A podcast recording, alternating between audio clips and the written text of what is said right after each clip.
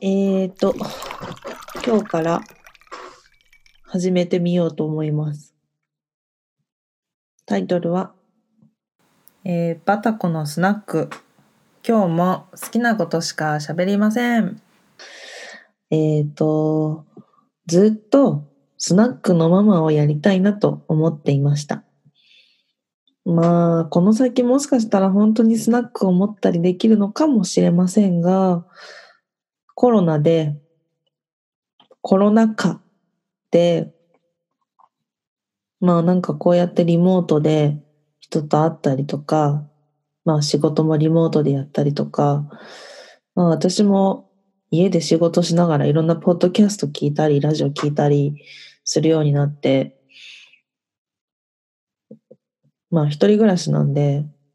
誰とも、まあ仕事柄、誰とも話さない日があるってことはないんですけど、まあもう朝から晩までずっとテレカンみたいな日もあって、まあもう話すの超くたびれたみたいなこともあるんですけど、まあでもなんかやっぱり自分のことを話したり、自分がもやもや考えたりとか、雑談的なことをする時間っていうのはやっぱり減っちゃったのかなと思って、まあそれなら話す相手もいないし、ラジオ的な、なんかこうやってちょっと配信するみたいなやつをやってみようかなと思って始めてみました。まあテーマがね難しいんですよね。まあスナックだと普通お客さんが来てお客さんと喋るっていうようなことが、ちょっと LINE のピコピコがうるさいので LINE 切ります。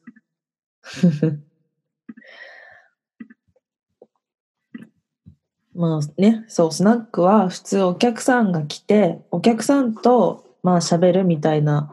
ことが、こう体験価値としてね、あると思うんですけど、まあ、私はシャイなので、恥ずかしがり屋の目立ちたがりみたいな、まあ自己矛盾をはらんだ人格なので、えっ、と、まあ緩やかにやっている、まあ時に激しい私のツイッターに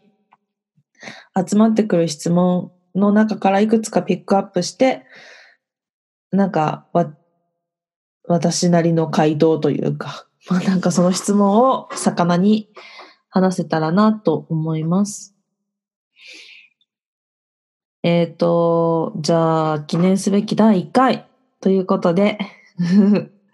何の質問に答えようかな。なんかもうね、答えちゃってるやつもあるんですよね。答えちゃってるやつもあるんだけど、まあでもなんか、ツイッターで答えるのと、まあこうやって喋りながら答えるのでは、なんかやっぱちょっと違うかなと思うので、じゃあこれ。4月6日にいただいた質問。今まで生きてきた中で一番美味しいと思ったものは何ですか？今まで生きてきた中で一番美味しいと思ったものは何ですか？そうね、まあね。結構、あの、まあ、美味しいものすごい好きだし、まあ、コロナになる前はいろんなお店行ったり、ね、食べ歩きとかすごい好きだったので、まあ、ちょっとこの質問くれた方がどこまで私のことを知っていて、この質問投げかけているのかはわかんないんですけど、まあそこが面白いとこですけど、まあ、私の中で今まで一番人生で美味しいなと思ったのは、えっ、と、祖母が作ってくれたキラスマ飯という料理です。まあ祖母はちょうど去年2019年の2月に亡くなったんですけど、まあ、あの、九州の、あの、大分というところが、あの、祖母のふるさとで、えっ、と、そこの郷土料理がキラスマ飯っていうものなんですね。で、まあ、どんな料理かというと、まあ、お刺身な、マグロとか、まあ、ブリとか、まあ、そういう脂が乗った魚を漬けにして、まあ、醤油にね、つけて、で、それを、まあ、醤油から揚げて、えっ、と、おから、あの、おと、お豆腐作るときに出るカスですね。おからに、まあ、混ぜるんですね。で、それだけだとまあ美味しくないので、大葉とか、ネギとか、生姜とか、みょうがとか、まあ、そういう薬味を死ぬほどいろいろ、なんていうの？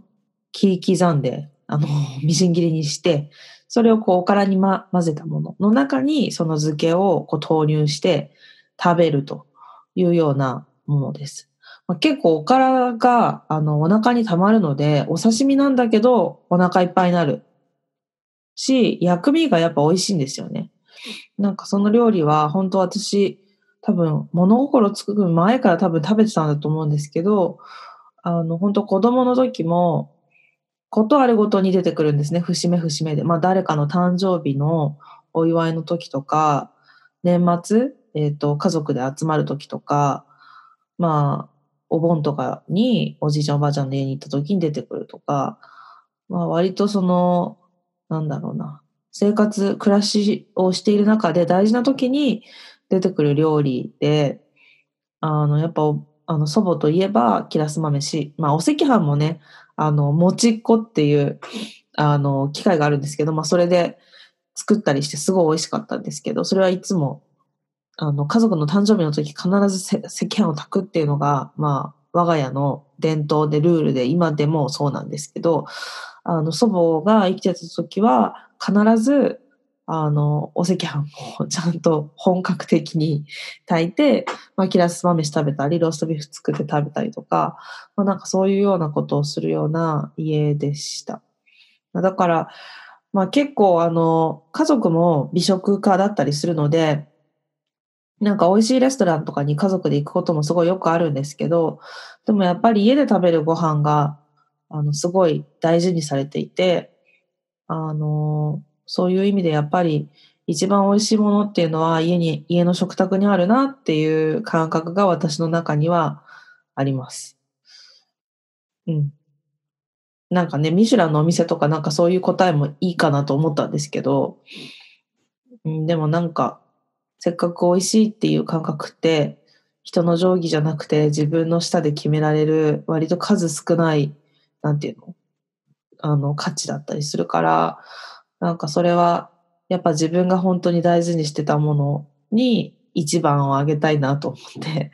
あの、祖母の料理かなと思ってます。まあ母も料理上手なんですけど、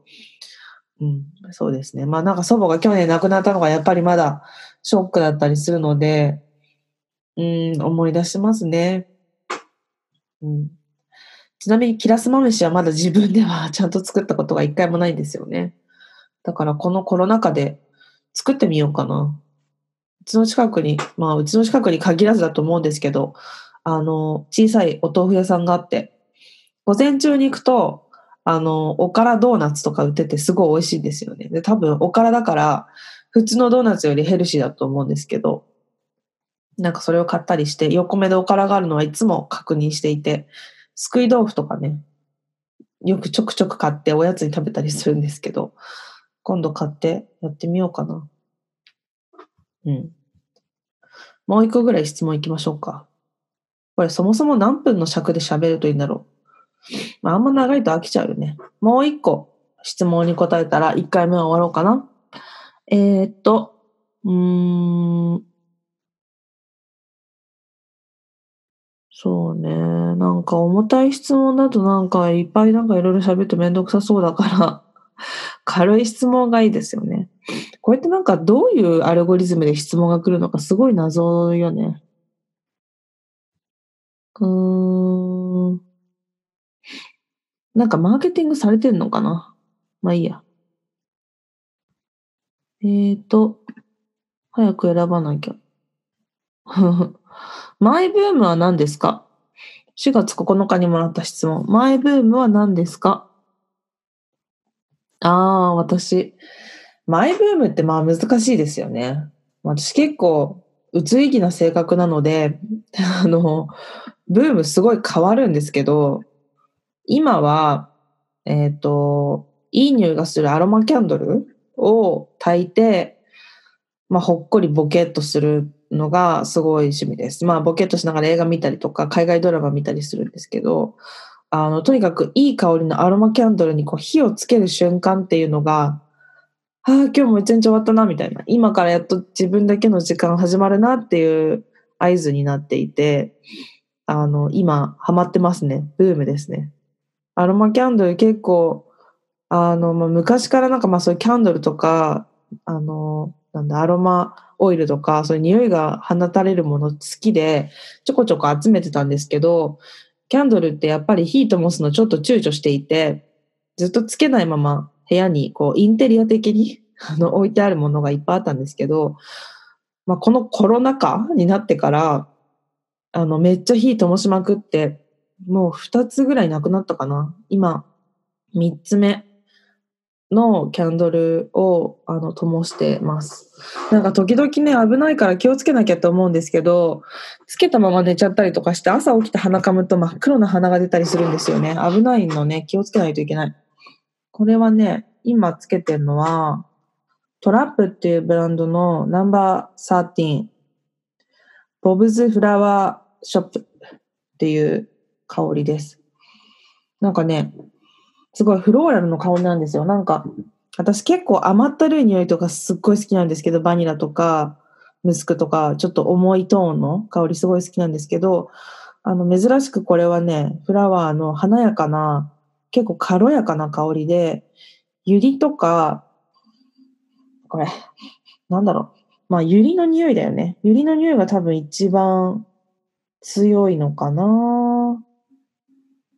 そう。まあ、これ、色は黄色いんですよね。黄色くてグラスに入っていて、もう今、3分の1ぐらいしか残ってないな。うん、でもこの匂いはすっごい好きだった。まあ、これなくなったらまた買うかもしれないぐらいすごい好き。これをつけて、えっ、ー、と、アマプラとかネットフリックスを見たりしてます。なんか、あの、あとあれだな。あの、アップリンクの60本見放題、2980円で、60本見放題3ヶ月かな？あの、っていうプランが、あの、あって、あの、渋谷も吉祥寺もアップリンクすごい好きで通ったりしてたんですけど、やっぱりもうコロナ禍になってから、なんか外に出たり、やっぱ密閉空間に行くのがすごい怖くて、あの、全然映画行かなくなっちゃったんですけど、まあ今映画館も閉まってる閉まってないのかな？あの、そんな中、アップリンクの浅井さんが、あの、このままだとアップリンク潰れちゃうからって言って始めたサービスで、あの、なんていうの、サブスクっていうんですかね。あの、2980円、あの、払うと、あの、ビメオのリンクが、あの、オープンされて、そこに、あの、60本過去のアップリンクであの放映された映画作品がこうずらーっと並んでて好きなやつを見られるみたいなシステムになってます。結構見たかったやつが、見たかったけど行けなかったやつのラインナップが多くって、あのもう1日1本みたいなペースで見たりしてます。ちょっとね、今週はあんまり見てないんですけど、先週までとかは毎日1本とか見てて、あの、あれすごい良かった。バレーボーイズっていう、えっ、ー、と、北欧の、あの、少年たちが、あの、バレエね、クラシックバレエ、モダンバレエ、バレエを習っていて、あの、しのぎを削りながら、あの、イギリスのロイヤルバレエ団に、はい、一人がね、入るっていう、半分ドキュメンタリー？てか、ドキュメンタリーなのかな、あれ？あの、本人たちが出てる、あの、映画があって、すごい良かったですね。で、えっ、ー、と、英国バレエ団に入れた一人の子を、あの、ググってみたら、えっ、ー、と、今やっぱり首席かなんかで卒業したのかな？あの、彼が出てる公演っていうのもいくつかあって、ああ、なんか見に行きたいなってすごい思いました。なんかバレエは2014年に、